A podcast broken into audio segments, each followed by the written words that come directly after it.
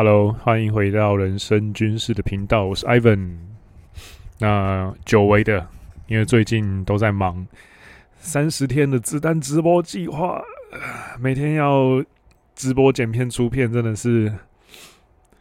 loading 蛮大的，所以 podcast 的更新理所当然比较慢。然后周末的时候要去产出大罪的新单元，所以请包涵。那今天要跟你分享的主题呢是 EP78， 然后今天的主题是透过书写培养看透本质与杂讯的能力。那在开始之前一样先来点杂谈跟闲聊，就是蛮有趣的，就是在做这，因为我们的30天直播计划刚好超过1/3，已经到了第11集。那在这11天的直播当中呢，你每天其实就等于说我们都是高速的在输出跟复盘，我们每天3个人都要紧锣密鼓的去开一些会议啊什么的，然后你知道有些时候计划赶不上变化，有时候我们按着我们的脉络定好了各种主题主轴，结果发现说看不对，观众喜欢的不是这个，又或者说观众需要的不是这个，观众需要的是另外一个我们没有想到的东西。我们知道中途呢，再赶快就是去，就是等于说每一天我们都在做 A/B test， 然后每一天我们都在不断的在更改我们的，透过我们资讯的触角去更改一些方向，然后看着后台在那里烦恼这样子。所以假设呢，你对我们的这个每天晚上10点的 IG 子弹直播有兴趣的话。之所以叫子弹直播，是因为只有30分钟啦，我们不会拖太久，比较像是一个短内容的定位这样子，加上一些就是观众的提问啊，跟 Q&A 的解决这样子。那假设你有一个你还蛮迫切想要知道的问题或议题，然后你想要看我们3个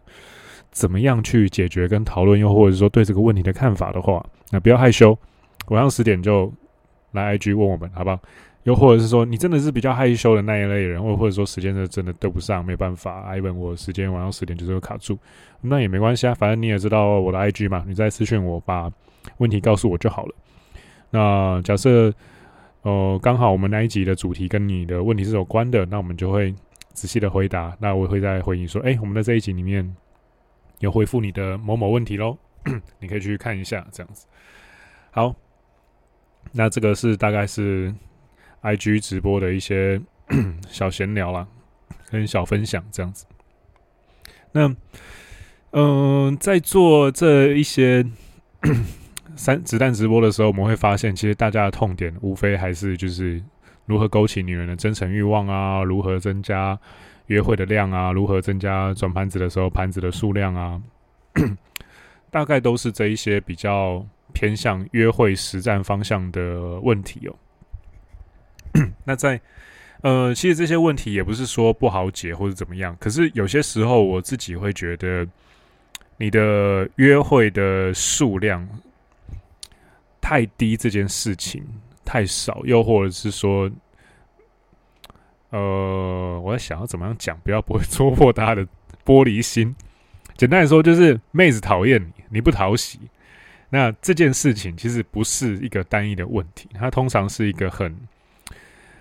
你这整个人的本质，又或者是说内在一些 inner 方面的东西，一定哪里卡住了，一定有哪里锻炼了，一定有哪里是怪怪的，所以就是导致结论是说女生不太喜欢你。我自己是这样子观察的啦。假设你是那种本来就比较乐观开朗，然后朋友就同性朋友兄弟也都很多的男生的话啦，我自己是觉得人缘好的人，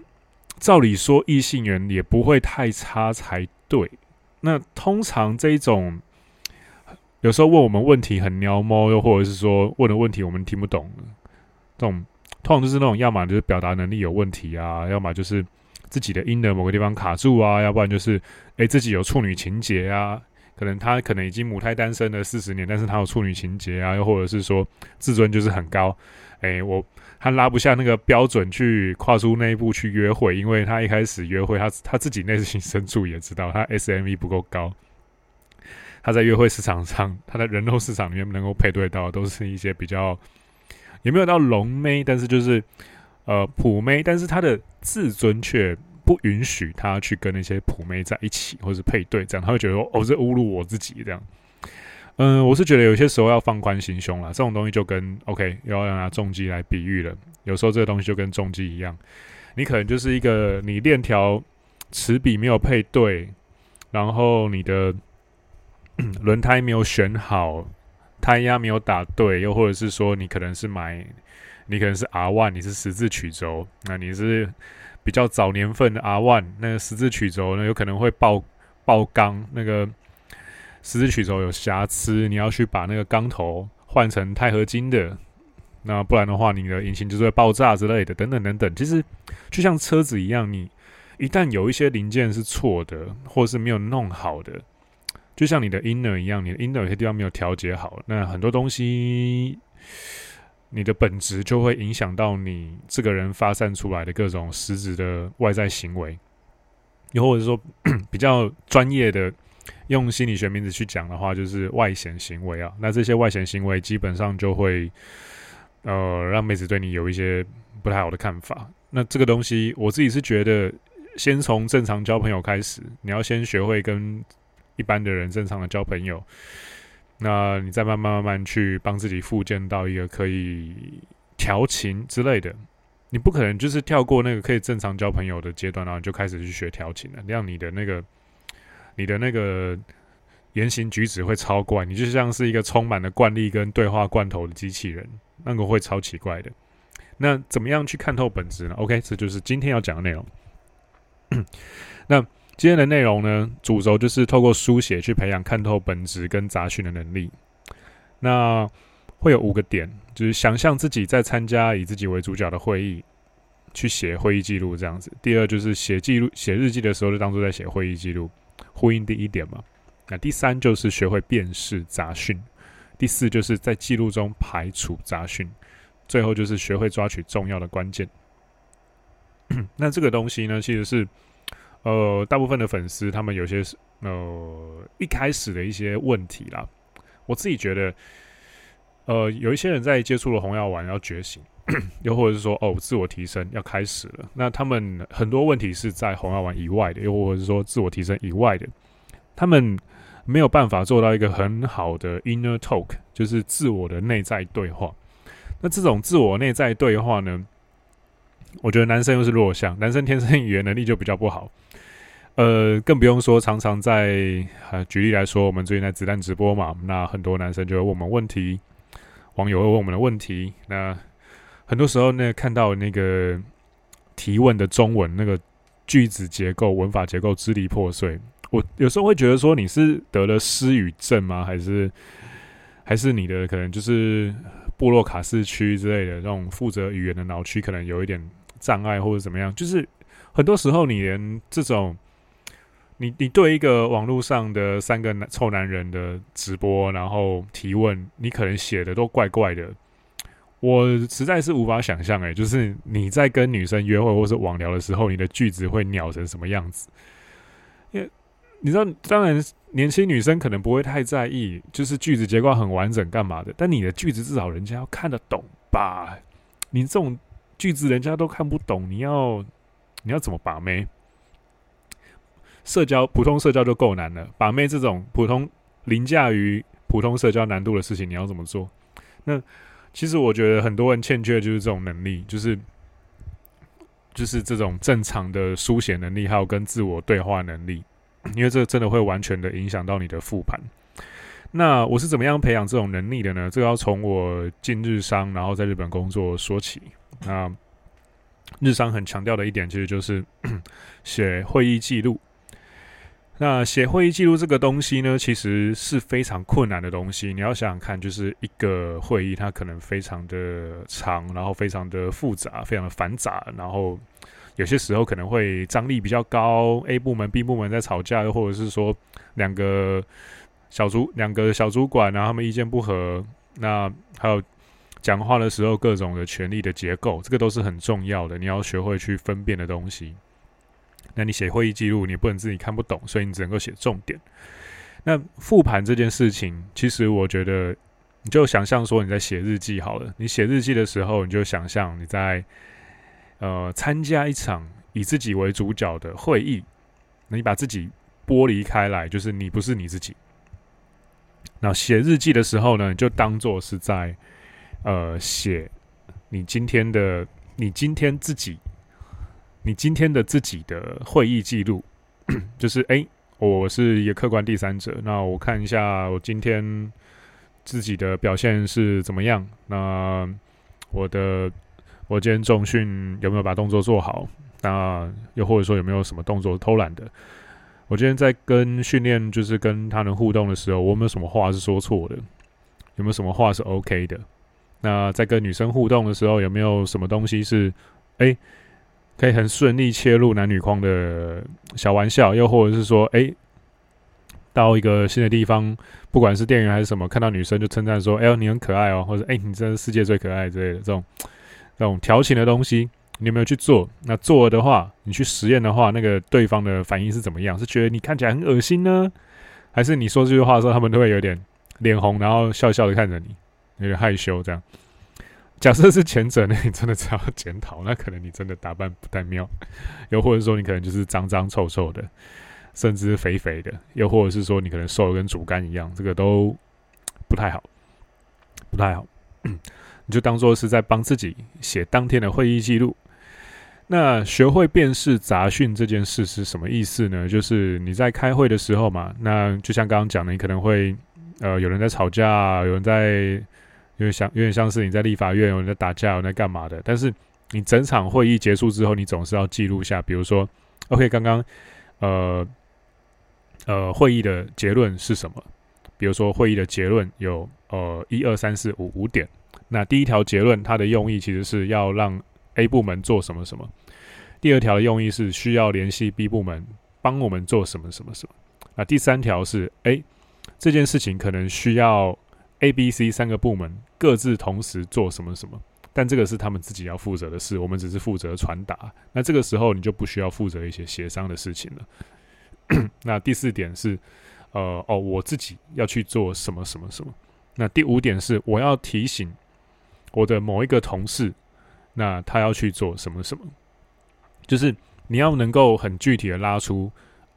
今天的会议里面有哪些结论？那一些结论的下一步行动是什么？其实，有在我的笔战课程里面的学生的话，就会知道我的某一部分的单元，我会放下next action 这个东西，就是下一步行动。这个其实就是我以前自己在写会议记录的格式啊。那写会议记录，我觉得最重要的点就是，你要很冷静客观的把那一场会议的结论写下来，然后把那些会议的结论，打散到非常的越琐碎越具体越好，然后它直接可以变成一样行动。等于说我开完了这个会，那我有哪一些步骤要做？那些步骤我分别要做什么？你要仔细到这个样子。但是呢，这些是需要记下来的东西，就是这一场会议的本质。这场会议的本质，那其实你用复盘日记的话，其实就是我今天做的事情的本质，我今天达成的本质跟本质相关的改进自我的本质相关的事情是什么？那杂讯是什么呢？杂讯就是比如说在这一场会议里面，比如说用办公室情境去模拟的话，就是可能两个主管吵了架，或是主管骂了我，或者是我跟另外一个同事在争执某一个意见，像这种东西，其实我觉得就不需要写在会议记录里面，你就自己记着就好了。因为这种东西比较是你要去辨识的是权力结构，那这个东西你可以写在只给自己看的会议记录，这种东西当然是不能写在公司的会议记录啊。那假设是用复盘的角度去看待的话，复盘日记版本的会议记录的话，就是比如说我今天举个最常见的例子，我今天大家可能碰到觉醒，那最常去尝试的，通常不是我们建议的健身嘛，通常是跑去比如说中山地下街或是北车接搭嘛，东区接搭嘛，然后你很多东西没有培养好就开始接搭，然后就弄到差点被告嘛，或是已经在被告了。那我就用接搭举例子好了，比如说 OK 我今天碰了很好玩觉醒，我今天去练接搭，我在写复盘日记，我今天假设是我的话，我可能会写说哦，我今天在小巨蛋周遭，那小巨蛋东南边啊，我接搭了我默开了可能15组，那有5组有理我，有10组不理我，那5组里面呢有2个留下了联络方式给我，这样子，那任号的百分比是多少多少，我可能就会简单这样写。那没有看到本质跟杂讯，没有去切开来的人，他的复盘日记会怎么写？他可能就会写说，他就会带入一堆情绪事件，就是我今天在开第2组的时候，那个女生对我很拽妈的我好没送哦，啊巴拉巴拉巴拉巴拉，然后第5组的时候，干我差点被告，真的是现在的女生到底是怎样，妈台女。然后呢？你的复盘日记就只充斥着这种没有意义的情绪资讯。我问你啦，你从复盘角度 ，OK， 你可能过了2天，你的情绪不见了。你回头看你这一篇复盘日记的时候，你能够学到什么？你学不到什么，你只能够学到说啊，干，我真是他妈的一个情绪化男人。那这样子，你的复盘日记有意义吗？我是觉得这样子的复盘日记，我是看不太出来意义在哪里啦，那也并不是我所建议的格式。那这个时候呢，很重要就是学会抓取重要的关键，最后一点要讲的，不管是会议记录、复盘日记，那这些东西无关乎就是我常讲的嘛 PDCA 嘛。那通常啦情绪都会是杂讯，那情绪是一个好的指标，但是我觉得情绪比较不适合出现在复盘用的日记里面，情绪比较适合用在一些当下的互动的时候，你让你的情绪让你导引进那个框架，这样这个比较深一点，这个之后再讲。那怎么样去抓取重要的关键，通常就是我今天的复盘日记我想要记录什么，你要先知道说我要记录什么。像刚刚我那个其实就是一种比较初阶的一种业务的统计的记录方法了。那这种东西就是我要先知道说我今天记的这个会议记录，又或者说今天的自我复盘，那我今天要记录的事情是什么，我目标就是要透过这一份记录去改变什么。那你有了这个我要透过这个记录去改变什么的中心主旨之后，那你就可以知道说好，那我大概要去捕捉哪些东西了。比如说我就是要改变我 game 的能力、搭讪的能力的话，那就是 OK 我要记录的就是成功率嘛，我今天开了几组，成功几组，我今天重要就只有成功率，还有哪一些做得好，那哪一些做得不好也是记下来。比如说做得好的地方就是我开场都蛮有礼貌的，不太容易被 MeToo。那又或者是说我发现了某一个类型，像可能比如说气质类型的女生，那是比较不容易拒绝我的。有看起来有家教的女生是比较不容易拒绝我的。巴拉巴拉巴拉巴拉，我随便举个例子。那缺点是什么呢？